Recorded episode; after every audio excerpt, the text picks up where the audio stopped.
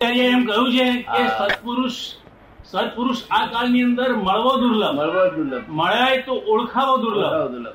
અને ઓળખાય તો સંબંધ થવો તો અતિ અતિ અતિ દુર્લભ.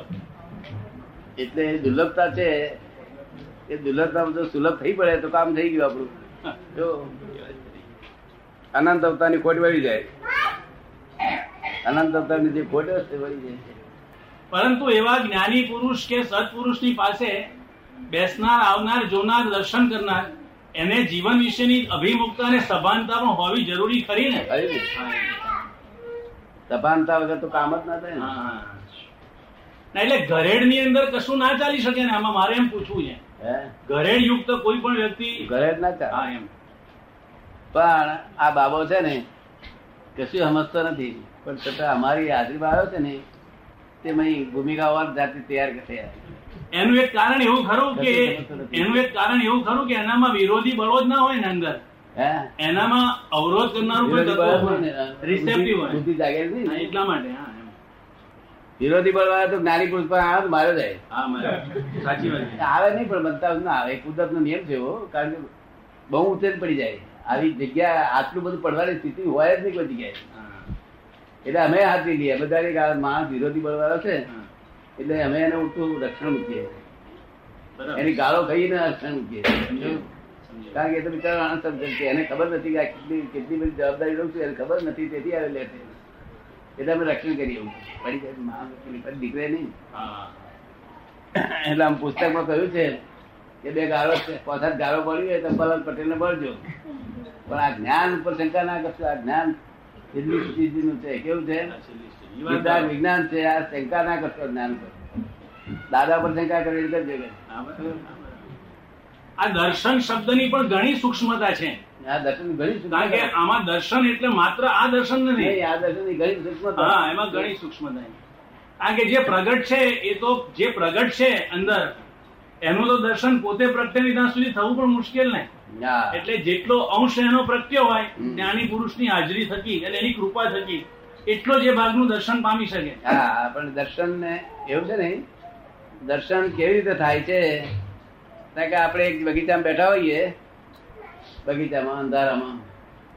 પછી કોઈ ભાઈ બૂમ પાડે કે કંઈક છે. અવાજ સંભળાય ને એટલે બૂમ પાડે ને? કંઈક છે એટલે પછી તમે કહો ના કંઈક મને કંઈક લાગે છે. બધા એકમત થાય કંઈક છે. હવે કંઈક છે એને શું કેવું કે આ જ્ઞાન કેવું જ્ઞાન કેવું શું કે છે?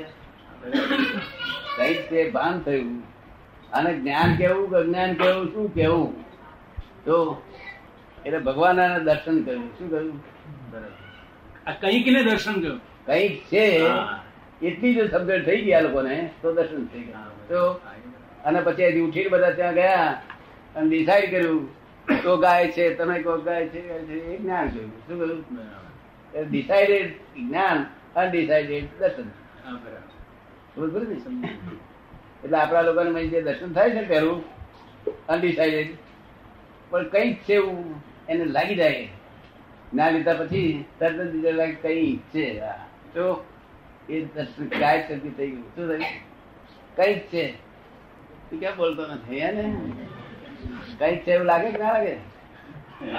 કઈ છે અને કોઈ કોઈ પ્રકારનું જ્ઞાન છે ને છે તો બીજા શબ્દમાં દર્શન જ્ઞાની પુરુષ આમ જતા હોય તો એવું ના જોઈએ કે આ આ બહેનો છે કે આ ભાઈઓ છે કે આ આ થતે જાડો છે કે આ પાતળો છે કે આ લૂલો છે કે આ લગડો છે કે એવું તેવું ના જોઈએ કે શું જુએ? કે સામાન્ય ભાવે જુએ આત્મા. શું જુએ? સામાન્ય ભાવે આત્મા સામાન્ય ભાવે. વિશેષ ભાવ ના કરે. બરાબર. વિશેષ ભાવ શું કરે? જો લગડો છે એટલે બીજું જોવાનું અટકી ગયું. એક જ જોયું લાભ એકલો જ મળ્યો અને હોવા જન્મ ગયો વિશેષ ભાવ કર્યું વિશેષ ભાવ ને જ્ઞાન કર્યું છે.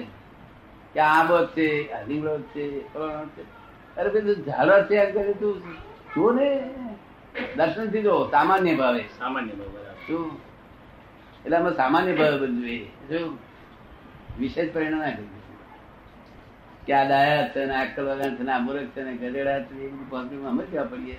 એટલે જ આ પેલો અભ્યાસ કરવાનો કહો છો ને કલાક. હા. કે દરેક ને એ રીતે જોવાનો અભ્યાસ પાડવો છે. અભ્યાસ કરે ને એટલે પછી વિશેષ પરિણામ ઉડી જાય. તો વિશેષ પરિણામથી અભિપ્રાય ઊભા થાય. શું થાય? આ લંગડો છે ને આ લૂલો છે ને. હા એ તો પૂતગલની બાજી છે. શું છે? આ અભિપ્રાય ને ઇગોઇઝમનું ફળ કેવી રીતે ગણાયું છે? અભિપ્રાય ને અહમ. એ સાથે સાથે ના છે અભિપ્રાય પરિણામ છે ઈગો નું અભિપ્રાય? અભિપ્રાય ઈગો માંથી આવે છે ને અહંકારમાંથી આવે અહંકાર લઈને અભિપ્રાય. એટલે એમાં અહંકાર લઈને અભિપ્રાય આપે. આ અભિપ્રાય આવ્યો એમાં અહંકાર એકલો હોય ને તો અભિપ્રાય એવું કઈ નક્કી નથી પણ અહંકાર બુદ્ધિ ભેગી થાય તો અભિપ્રાય તો અત્યારે પાંચ હાથનું છોકરું હોય એમાં અહંકાર તો હોય છે જ. નાના બાળકમાં અહંકાર ખરો. તો નાના બાળકમાં અહંકાર તો કેવી રીતે ખાતરી થાય?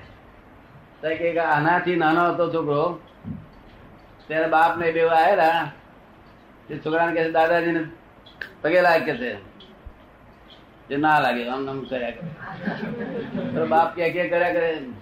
પછી બે બાપે કહ્યું તારું વતન બળ છે, દે નહીં વતન બળ હોય ને, તો પેલો છોકરો તરત કરે તારું વતન બળ કંડ- કંડમ થઈ ગયું છે? હવે શું? તારે હવે શું રહ્યું? કે, બાબો, અહંકાર છે ને, શું છે? તે પછી એને બાપે બહુ કહ્યું નહીં. બહુ કહ્યું નહીં. ત્યારે પાછો પણ આમ કર્યું. એટલે કેટલો અહંકાર છે. મોટા માણસ કરતા નાના છોકરા બહુ અહંકાર હોય છે. માટે છોકરાને વધારે કોઈ દાડો જતે અપમાન ના કરો. તો છોકરાને છોકરા માની એને તિરસ્કાર કે અપમાન ન કરો. કારણ બહુ અહંકાર ભારે હોય છે. તો પછી બાળકોને નિર્દોષ એવું કેમ કરવું એમ? આ ભાઈ યોગેશ પૂછે. હા. નિર્દોષ તો ખરા ને. અત્યારે બુદ્ધિ નથી ત્યાં સુધી નિર્દોષ છે? અહંકાર ક્યાં સુધી ક્યારે કામ કરવાની શરૂઆત કરે? બુદ્ધિ ઉત્પન્ન થાય ત્યારે. બુદ્ધિ ને હેલ્પ કરવાનું શરૂ થાય ત્યારે અહંકાર કામ કરવાનું ખરે ફૂલ્લી કામ કરે. તો યુવાનોની અંદર અહંકાર એ ફૂલ કામ કરતો હોય બુદ્ધિ સાથે? યંગ એજમાં જે સોળ સત્તર અઢાર વર્ષની ઉંમર આવતી હોય ત્યારે અહંકાર વધારે સાચા અર્થમાં પ્રગટતો હોય? એ એનો ઈગો બુદ્ધિ વાળો થઈ ગયો કેવાય ને સોળ સત્તર અઢાર વર્ષની જે ટ્રાન્ઝિશન પીરિયડ છે. એ બુદ્ધિ આંશિક બુદ્ધિ હોય તમામ બુદ્ધિ નથી હોતી. અમુક જ વિષયોમાં કે ભણવામાં કે સ્ત્રી વિષયમાં એવા જરૂરિયાત. બીજી બાબતમાં કંઈ બાબત. પછી કીર્તિ કીર્તિ જયારે મોટો થાય પછી ત્રીસ વર્ષ ત્યારે કરે કઈ બુદ્ધિ. પછી અભિપ્રાય આપતા શીખે. આ આવા છે ને આ આવા છે ને આ આવા છે ને. અને અભિપ્રાય જેવું જોખમ નથી કોઈ. અભિપ્રાય ઇઝ ફાધર ઓફ માઇન્ડ મનના ફાધર છે જો એ ફાધર ના હોય તો મન મન થાય જ નહીં ઉત્પન્ન જ ના થાય.